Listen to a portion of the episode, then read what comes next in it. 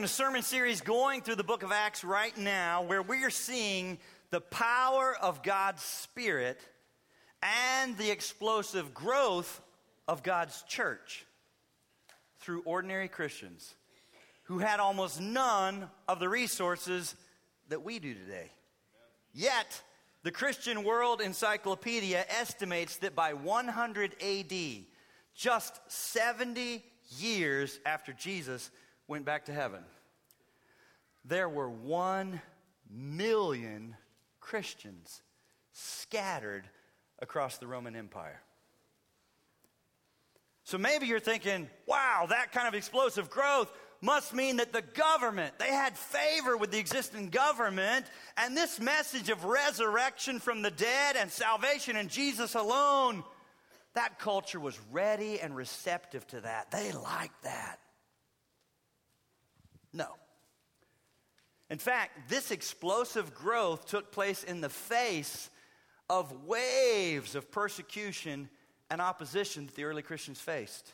Last week we dug into Acts chapter 5 where I showed you some of the opposition that it even included legal injunctions against them to try to stop the spread of this message. But now today you're going to see how the opposition goes to a whole new level because you're going to see the first Christian to give his life for the cause of Christ. And he did it joyfully. Go to Acts chapter 6. Acts chapter 6, beginning in verse 7. Acts chapter 6, verse 7. Then the word of God spread, and the number of the disciples multiplied greatly in Jerusalem, and a great many of the priests were obedient to the faith. And Stephen, full of grace and power, did great wonders and signs among the people. Then there arose some from what is called the synagogue of the freedmen Cyrenians, Alexandrians, and those from Cilicia and Asia disputing with Stephen. And they were not able to resist the wisdom and the spirit by which he spoke. Then they secretly induced men to say, We've heard him speak blasphemous words against Moses and God. And they stirred up the people, the elders, and the scribes, and they came upon him, seized him, and brought him to the council. They also set up false witnesses who said, This man does not cease to speak blasphemous words against this holy place and the law. For we've heard him say that this Jesus of Nazareth will destroy this place and change the customs which Moses delivered to us. And all who sat in the council, looking steadfastly at him, saw his face as the face of an angel. Then the high priest said, Are these things so? And he said, Brethren and fathers, listen. The God of glory appeared to our father Abraham when he was in Mesopotamia before he dwelt in Haran and said to him, Get out of your country and from your relatives and come to a land that I will show you. Now, for the sake of time, I'm going to have to hit pause here. I wish I could read it all, but I'm going to hit pause and we're going to skip this amazing sermon that Stephen now preaches, where he basically gives them an overview of the history of Israel and all that God has been doing to try to rescue them. He talks about Abraham. He talks about Jacob. He talks about Joseph. He talks about Moses. And then he pulls it all together by saying, You have always rejected everyone God has sent to you, and you've done it again. Because you keep getting lost in religion and all that you're trying to do for God to justify yourself instead of humbling yourself and receiving by faith what God has chosen to do for you. But now I want us to pick it up in verse 51, where you're going to see one of the boldest conclusions to any sermon you'll ever hear. You think I'm bold and offensive sometimes? Stevens, watch this, verse 51. You stiff necked and uncircumcised in heart and ears, you always resist the Holy Spirit. As your fathers did, so do you. Which of the prophets did your fathers not persecute? And they killed those who foretold the coming of the just one. Talking about Jesus, of whom you, you now have become the betrayers and murderers, who have received the law by the direction of angels and have not kept it. He's like, Yes, your claim to fame is we are the people of God, and He gave us the law. Wonderful. But you've never kept it. You've never kept it. You've never kept it. Because you can't. When they heard these things, they were cut to the heart. And they gnashed at him with their teeth.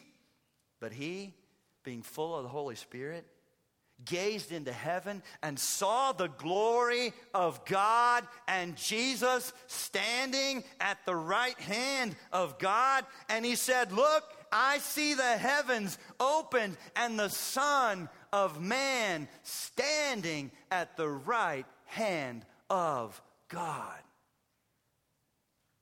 Then they cried out with a loud voice, stopped their ears, and ran at him with one accord. And they cast him out of the city and stoned him. And the witnesses laid down their clothes at the feet of a young man named Saul. And they stoned Stephen as he was calling on God and saying, Lord Jesus, receive my spirit. Then he knelt down and cried out with a loud voice, Lord, do not charge them with this sin.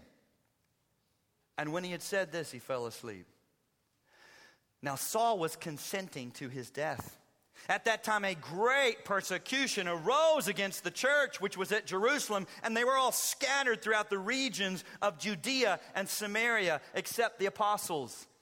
And devout men carried Stephen to his burial and made great lamentation over him. As for Saul, he made havoc of the church, entering every house and dragging off men and women committing them to prison. Therefore, those who were scattered went everywhere preaching the word. So, what can we learn from these verses that might help us today? Here's the first thing I want you to see. Number one, the Word of God has always been spread through the people of God. Look at chapter 6, verse 7 again. Then the word of God spread, and the number of the disciples multiplied greatly in Jerusalem, and a great many of the priests were even obedient to the faith. And Stephen, full of grace and power, did great wonders and signs among the people. Look at verse 10. And they were not able to resist the wisdom and the spirit by which he, say it, spoke. Spoke. Now, I want you to notice how verse 8 begins because I think those two words at the beginning of verse 8 are very important. You see that conjunction and, and Stephen, and Stephen signaled to us that we need to connect some dots between God's word and the growth of God's church, the spread of it. What's the dots we need to connect? It's this God uses his people to spread his word because it has no mouth of its own and no legs that can spread it through a city, but God's people do. We keep hoping God will have another way. Just rescue this broken world, but let me just take care of my kids, work my job, plant some flowers, have an upgrade on the house, then retire at the beach. God's word has always spread through God's people. People. People, people. You say, I feel so inadequate. I feel so weak. I'm still so broken myself. I'm still such a sinner. Yes, yes, yes, yes. And those are the only kind of people God's ever used. Through his people, through his people. So something amazing was happening. The word of God was spreading, disciples were multiplying. But verse 8 tells us something important. And Stephen, people. God was using people to do this, and God still wants to use us. I know we got some amazing technology today, but folks, the world will not be reached with amazing technology. It will be reached one person at a time who speaks to another person, who loves another person, who sacrifices for another person, who has the sweet aroma of the knowledge of Christ about them that smells like Jesus. While you work in the hospital, while you work in construction, while you teach in a public school, while you teach in a Christian school, while you homeschool at home and take a walk around the block with your kids, while you go to the grocery store, while you go to the gym, God's word spreads through God's, say it, people. And we have what they had the Holy Spirit. The Holy Spirit the Holy Spirit, the Holy Spirit. This is how God's been doing it. And so get this this account of Stephen's death is not some random story that's just been thrown in here. Luke did not just think, oh, it's time to throw in a martyr story. That's always inspirational to everybody. This story of Stephen's life and death is connected to the overall theme of the book of Acts that we've already been seeing, which is what? God's Spirit and God's Word are unstoppable through God's people, despite persecution, even death. And so we've got Stephen's life and death. It's actually a very short one, but you're going to see later in this message, I'm going to show you how what looks like a setback, this, this account of Stephen's death is actually pivotal in the book of Acts because it is a turning point and a launching pad towards fulfilling what Jesus actually predicted was going to happen. Remember what he predicted in Acts chapter 1, verse 8?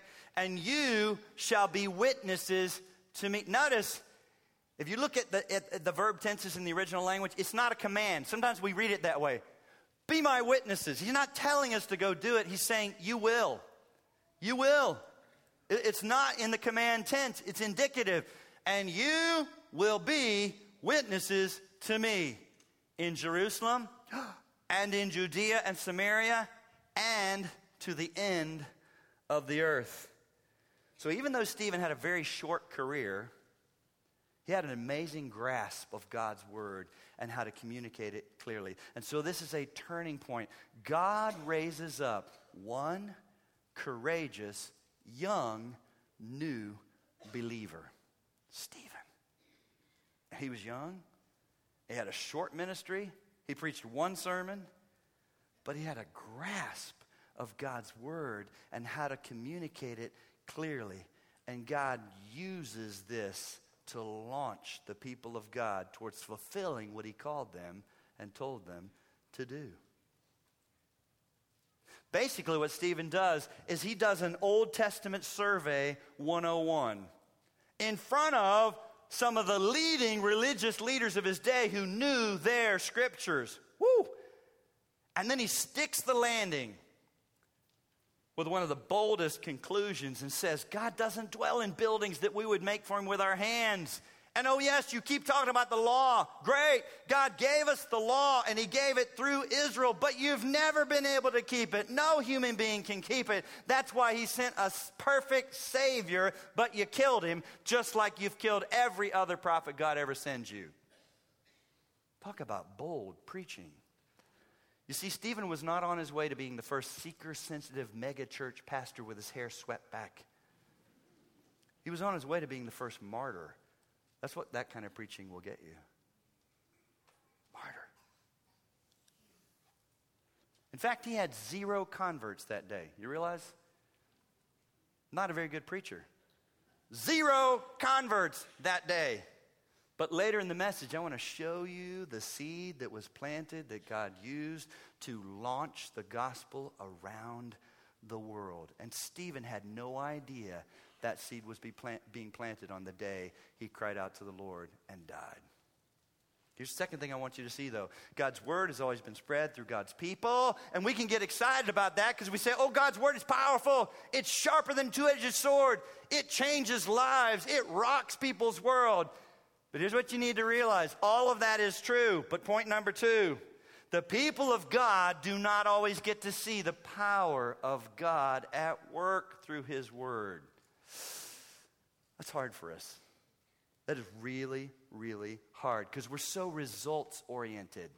We don't want to do things that we don't think made a difference. I don't see results. I don't see fruit.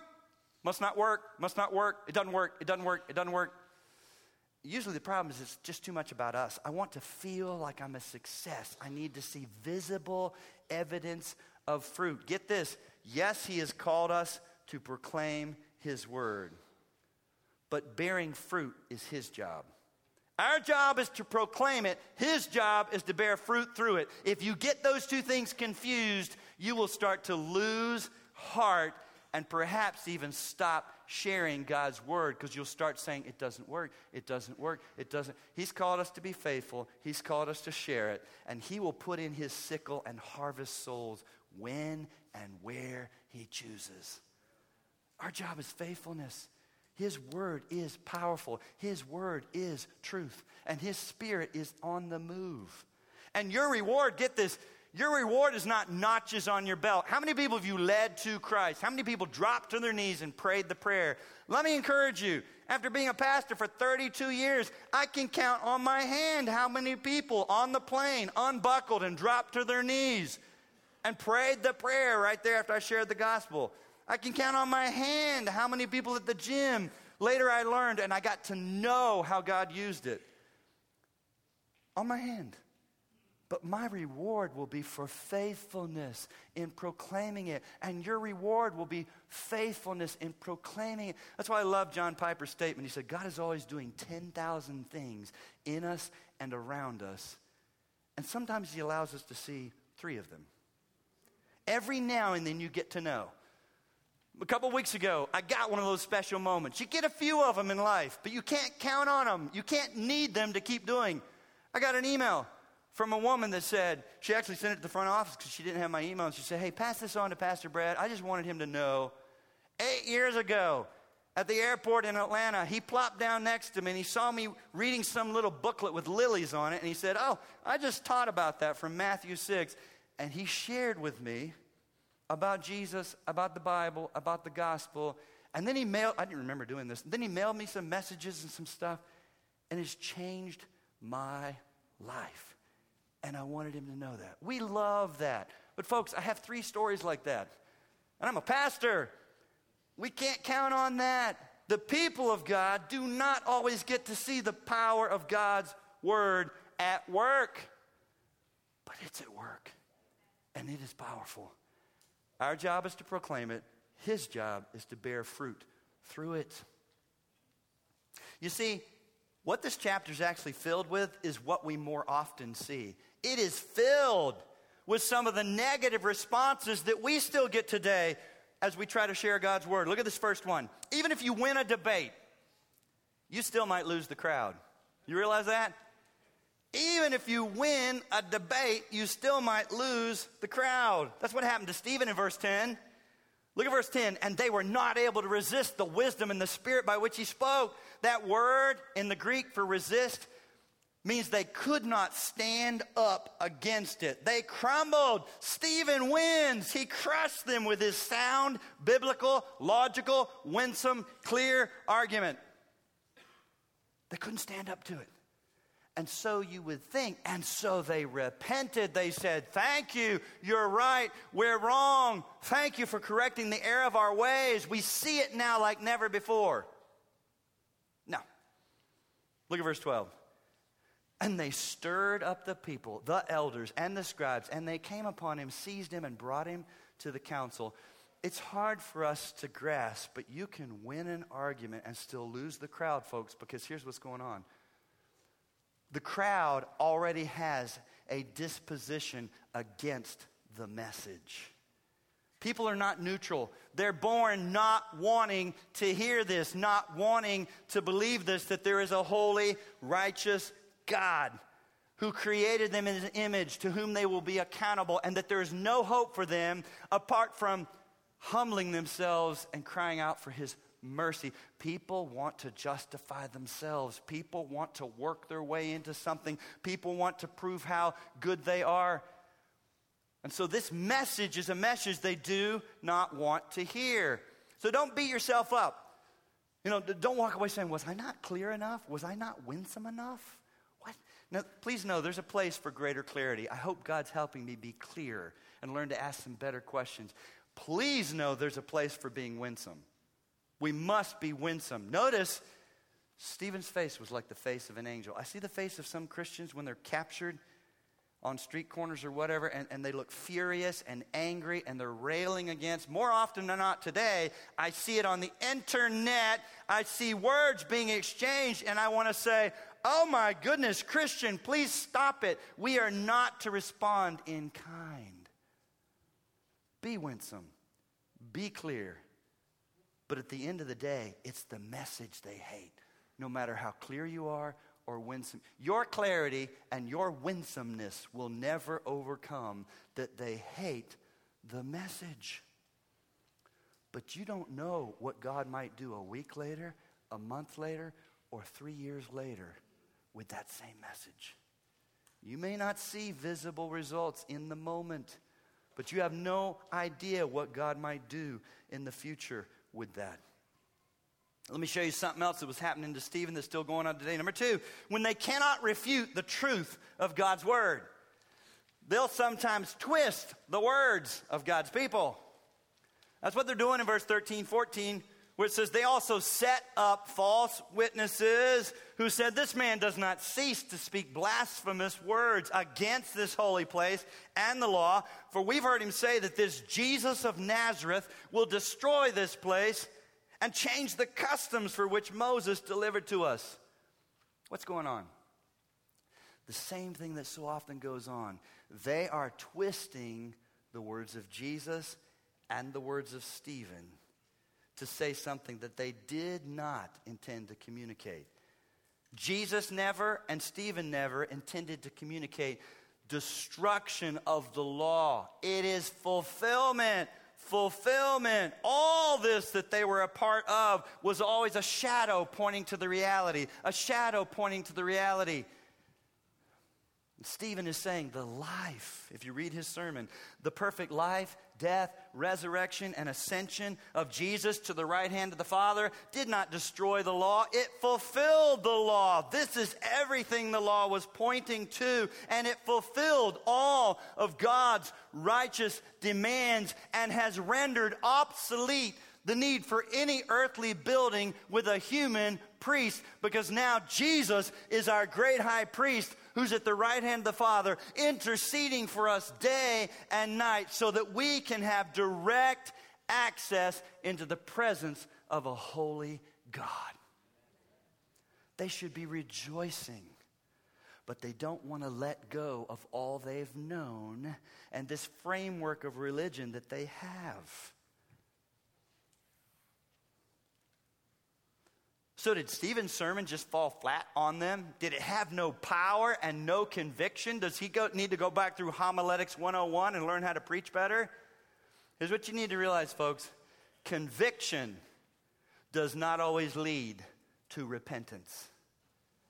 Sometimes it does, but don't make a mistake. You can see somebody being convicted. Do not assume, oh, they're trusting in Christ now. That is a step towards repentance and conversion. But the human heart can stay right there and wrestle and respond in horrific ways other than repentance. Even, even when they're convicted by God's word, they will sometimes just lash out at God's people. It's God's word that's convicting them, but they'll attack the messenger. I'm nothing but the messenger. But God's word is convicting them, and instead of repenting, they'll attack God's people. It's not what we'd hope for, it's not what we pray for, but it's what happens sometimes. Look at chapter 7, verse 54 and 57 again. When they heard these things, they were cut to the heart. Oh, good, conviction. In fact, that's that word we had a few weeks ago, diaspora, that means to be sawn in half. I don't mean they were poked and pricked, they were laid bare. It cut them in half. Oh, but what did they do next? They did not repent. It says, and they gnashed at him with their teeth. Verse 57 Then they cried out with a loud voice, stopped their ears, and rushed at him in one accord. Oh my goodness, not the response you would hope for. You see, here's what's going on, people. P- these people are no longer thinking, they are emoting And they have been driven into a frenzy over this message that Stephen has given them because this message he just delivered has dismantled their world view entirely and blown up all that they were holding on to and trusting in to justify themselves. And listen to me, as he explains this, that is both terrifying to them and something else, I can't remember now. Infuriating. Sorry. I practiced all weekend. Terrifying to them and infuriating to them. That's why we see that sometimes. We see the fury, but folks, it's often driven by fear. Fear. This is what I know. This is what I've been trusting. This is what I'm comfortable with. I know how to work this system. You are scaring me. I am terrified and I am infuriated by the way you are dismantling this message that I've been trusting in and bringing a new one. See, the Holy Spirit has cut them, and this message has stung them. Oh, it's doing its work. In fact, the Greek word in verse 54 there, where it says they the English translator said they gnashed his teeth at them, it's actually a Greek word that gets used in other Greek lit- literature to indicate someone who has been bitten and wounded by a snake. Doesn't that look how? They, so they are recoiling. It's like this message bit them, folks. The Holy Spirit cut them in half, and the message stung them or bit them. But instead of repenting, they've recoiled from it and they're lashing out at it just like you would a snake. And in verse 57, that word, that's why some of your translations say rushed at him. That word in verse 57 there is the same word that is used in Mark 5 to describe the herd of demon possessed pigs that rushed off the cliff to their death in the ocean. That's what this crowd is like now in hearing this message. They've been bit, stung, and they've been driven mad by the sound of this because it is dismantling their worldview and everything they've been trusting in. But oh, listen to me, there, there's still some really encouraging news in this passage.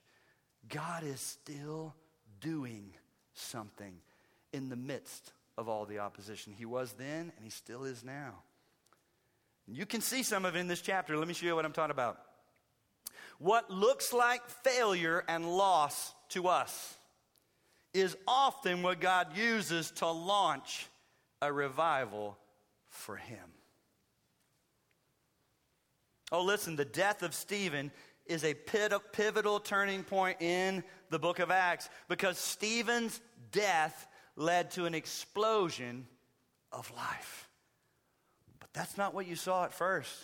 You say, Brad, where's the explosion of life? It looks like things just got harder. That's right. In the weeks and months immediately following his death, things just got harder, way harder for Christians.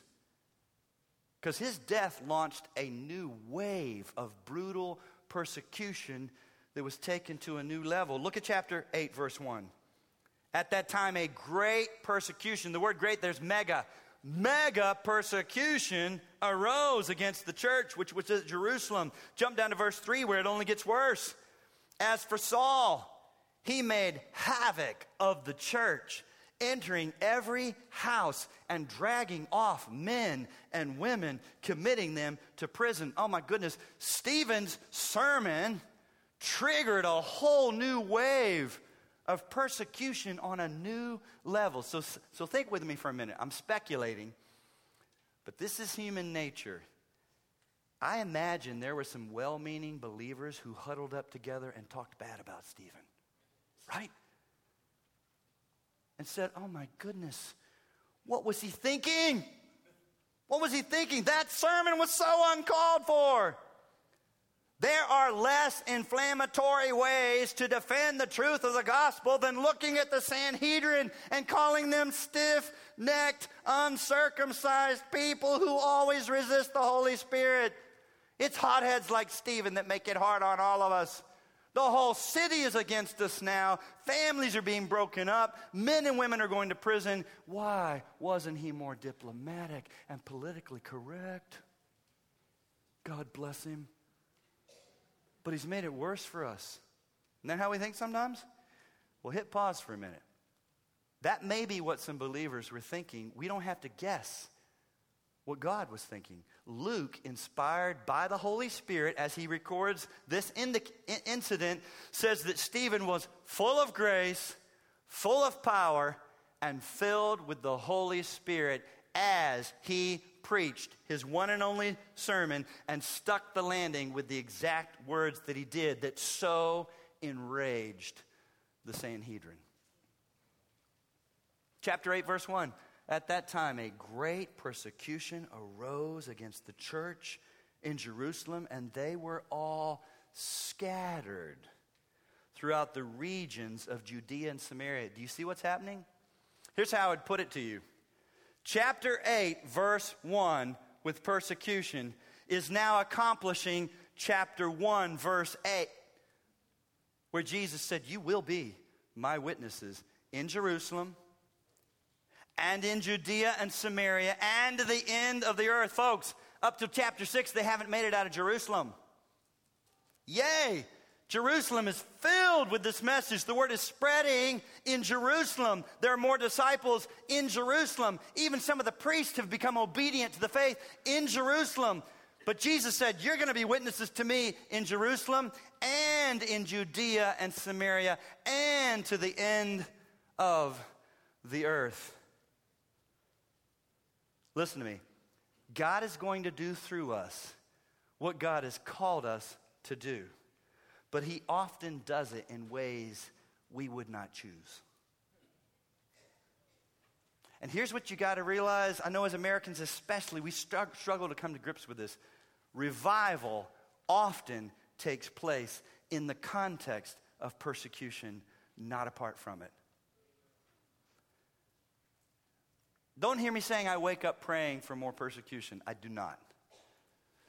But, folks, if you look at history at all and you read your Bible at all, some of the greatest moments of revival have happened in the context of persecution, not apart from it, not in times of ease, I think America is where she is today regarding the Christian community because we've had it so good. We've become so soft. We've become so distracted by the things of this world because we have so much to distract us.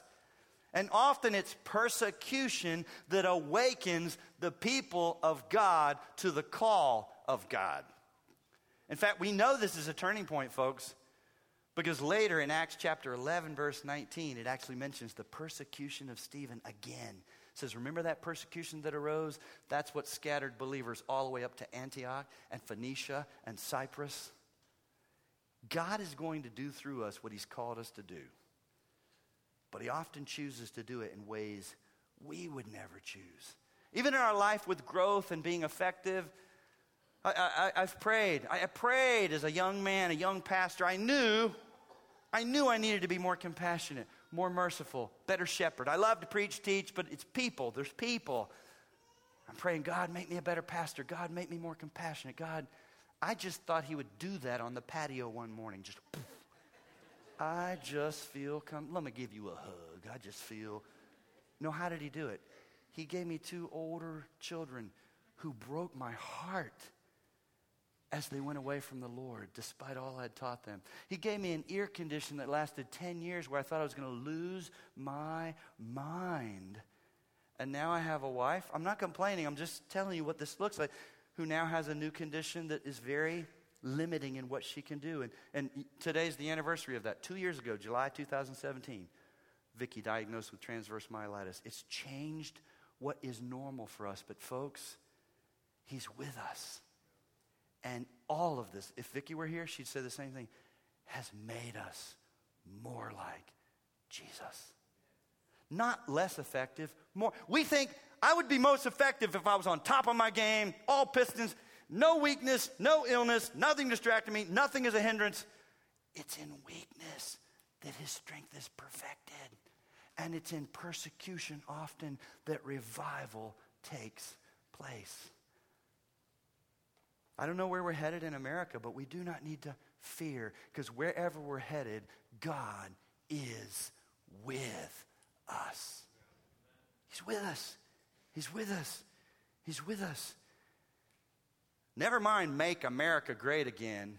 How about revival? And if you're praying for revival, then you need to know the answer to those prayers just might be more persecution against the church, more limitations as to what we can do, more injunctions and threats against us, more being displaced from, from positions at work and being overlooked, more mockery, more, more, more of all the things we would never want.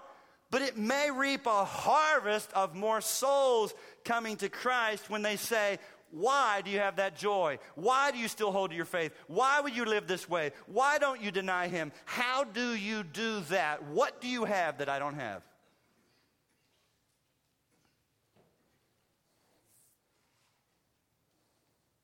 Let me show you something else you might not have picked up on that is so encouraging in this, in this passage. There's another name that gets mentioned three times in the verses I read to you. Did you pick up on it? Saul. Look at verse 58 in chapter 7. And the witnesses laid down their clothes at the feet of a young man named Saul. Saul heard that sermon. And, and, and he didn't defend Stephen. You don't have to wonder what he thought about Stephen being killed. He was holding the coats of those that did it. Look at chapter 8, verse 1. Now, Saul was consenting to his death. In fact, not only did Saul approve of his death and hold the coats of those who were killing him, it seems to have so inspired Paul that he went on a rampage of his own, going into houses now and pulling out men and women and dragging them off to prison. So, who is this Saul that listened to Stephen's one sermon that had no converts that day?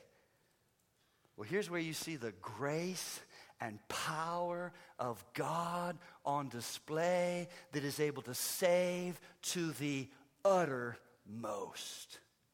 Oh my goodness, this Saul became the apostle Paul, who went on three missionary journeys around the world, wrote 12 books of the New Testament, and planted churches in cities all across Asia and on into Europe, and then stood before some of the highest authorities in his day to defend the same message for which Stephen died, and then to give his own life for the same.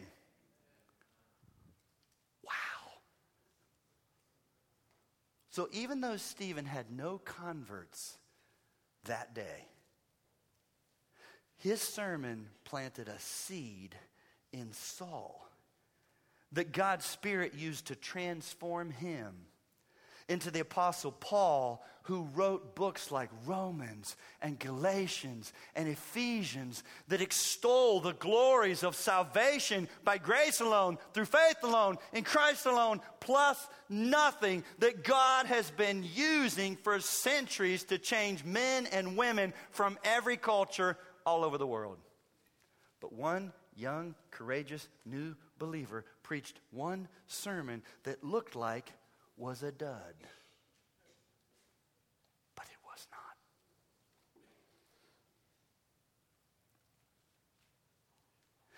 Let me say this to you. Don't ever judge the success of what God has called you to do by the immediate fruit that you can see when you do it. Don't do that. Don't do that. And here's something else I want you to get from this. We have a tendency, because this world is so broken, it's so dark, it's so hard, it is easy for us to imagine a, a friend or someone who's close to us turning on us and becoming an enemy and hurting us because that's the way our world is.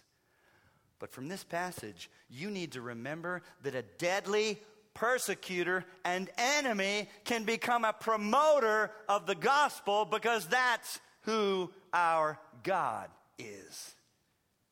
And that's how powerful His Word is, and His Spirit is, and His grace is, and His mercy is.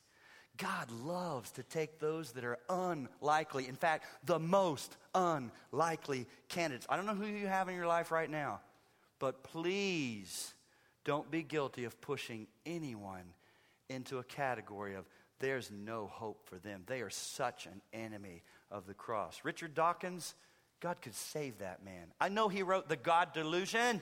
God could save Richard. That is not hard for God to do, folks. Whoever your worst enemy is, that one, that nemesis that makes your life so miserable at work, you have no idea, and you may never get to know. It may be somewhere else in a different state, at a different job, when the wife gets breast cancer, that something you said and the way you lived, even though they mocked you and made your life miserable, God used you to bring them to faith in Christ. And it may only be that day we stand before Him, because I think He knows we would just get puffed up I think he doesn't allow us to know the extent to which he's actually using us because we're such glory robbers. We tend to think, yeah, I did that. And so he just doesn't let us see much. But don't get discouraged. God is using you. God is using you. God is using you. It's what he's always done, and it's what he always will do until Christ returns. The Word of God is spread through the people of God. And the people of God need to obey God and not base it on visible fruit on the day you do it. Take heart. Take heart. The greatest enemy can become a partner and promoter of the gospel because of God's grace. Grace. Grace. Now, I know this is a heavy, sobering message for the most part. So I want to show you something God thought Stephen needed to see, and so do we. Final point number three. While the world might reject us, our Savior accepts us and stands ready to welcome us into His glory. Listen to me, this dark chapter has two glorious verses that, that make absolutely clear what Jesus thought of Stephen and was doing for him and is doing for us right now as we slog it out in this dark, broken world. Look at chapter 7, verse 55 again. But he, being full of the Spirit, gazed into heaven and saw the glory of God and Jesus standing at the right hand of God. And Stephen was so struck by what he saw that then in verse 56, he actually says it out loud. And says, Look, I see the heavens opened and the Son of Man standing at the right hand of God. Now, let me tell you why this is so special. We've got two references to Jesus standing at the right hand of God. Almost every other reference to where Jesus is now, all through Hebrews and other, is he's sitting to indicate the work of redemption is done. Why is he standing? Most commentaries agree. Jesus thought Stephen needed to know that while the crowd stood against him, he was standing for him and was ready to welcome him home. He's for us. He's for us. Now, God may never peel back the heavens and in your worst moment at work or in the neighborhood or with your in laws or whatever it is, let you see Jesus standing for you. But, folks, what we got that Stephen didn't have, we have a New Testament. That's why the Apostle Paul went on to write about this very concept that He's for us, He's for us, He's for us. And one of the greatest chapters in all the Bible, Romans chapter 8, turn there and look at it. You may not be persecuted today. Your life may not be threatened, but you may be in circumstances today that you would never have chosen. And you may feel like people are against you to the point that you'd say, Is God against me? Have I been abandoned? Am I alone in all this? Am I an orphan? Oh, that's why Paul writes in Romans chapter 8, beginning of verse 31 What then shall we say to these things? If God is, say it. Say it again. Say it again. Who can be against us? How do I know he's for me, Pastor Brad? We tend to look at circumstances, job bonuses, all the good stuff in life. No, no, no, no.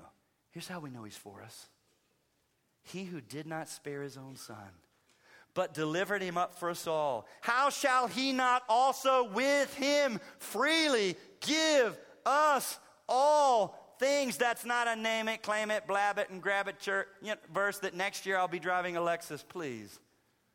He's saying, I'll give you everything you need in that horrible circumstance you're in. I'm with you. I'll give you what you need. If I would give you my son to solve your biggest problem, then by my spirit, I'm with you. I'll give you what you need. I'll give you what you need. I'll give you what you need right now. Who shall bring a charge against God's elect? It's God who justifies. Who is he who condemns? It's Christ who died and furthermore is risen, who's even at the right hand of God who makes intercession for us. Who shall separate us from the love of Christ? Shall tribulation or distress or persecution or famine or nakedness or peril or sword? As it is written, for your sake we are killed all day long. We are accounted as sheep for the slaughter. Yet, in all these things, we are more than conquerors through him who loved us. For I am persuaded that neither life, nor death, nor angels, nor principalities, nor powers, nor things present, nor things to come, nor height, nor depth, nor any other thing shall be able to separate us from the love of God which is in Christ Jesus our Lord. Nothing can separate you from the love of God. But now, as I close, let me point out a danger whenever we have a passage like this. Oh my goodness, listen. Stephen is not the hero in these chapters, nor anywhere else in the Bible. He's a good example. He's not the hero, folks. Stephen was simply following the example of his Savior, Jesus. Did you notice how many similarities there are between what Stephen did as he faced this horrible moment and what Jesus has done. Like Stephen, folks, Jesus was filled with the Spirit and had a ministry of unrivaled wisdom and authority. They constantly said, He speaks with such authority. He has such authority. He speaks with such authority. Where did he get this wisdom and authority? Like Stephen, Jesus was falsely accused of blasphemy. Like Stephen, Jesus was given an unjust trial in the middle of the night. All the rules were broken. Like Stephen, Jesus was drugged outside the city and suffered a brutal execution. And like Stephen, Jesus, while those were killing him, actually prayed that God would forgive them. But that's where all the similarities end, my friends. Because unlike the death of Stephen or any other person, the death of Jesus was not just the death of a good man. It was not just an inspirational example. The death of Jesus purchased for us the full and final forgiveness of our sins to make us right with a holy God. When Stephen died, he said, Lord, receive my spirit. When Jesus died, he said, It, say it with me, is, say it, say it again the purpose for which he had come, taken on flesh, and stepped into this world to fully keep God's law, the only one, and then to willingly give his life in full, final sacrifice and payment bulls and goats and heifers and doves and grain and incense offerings could never truly cover.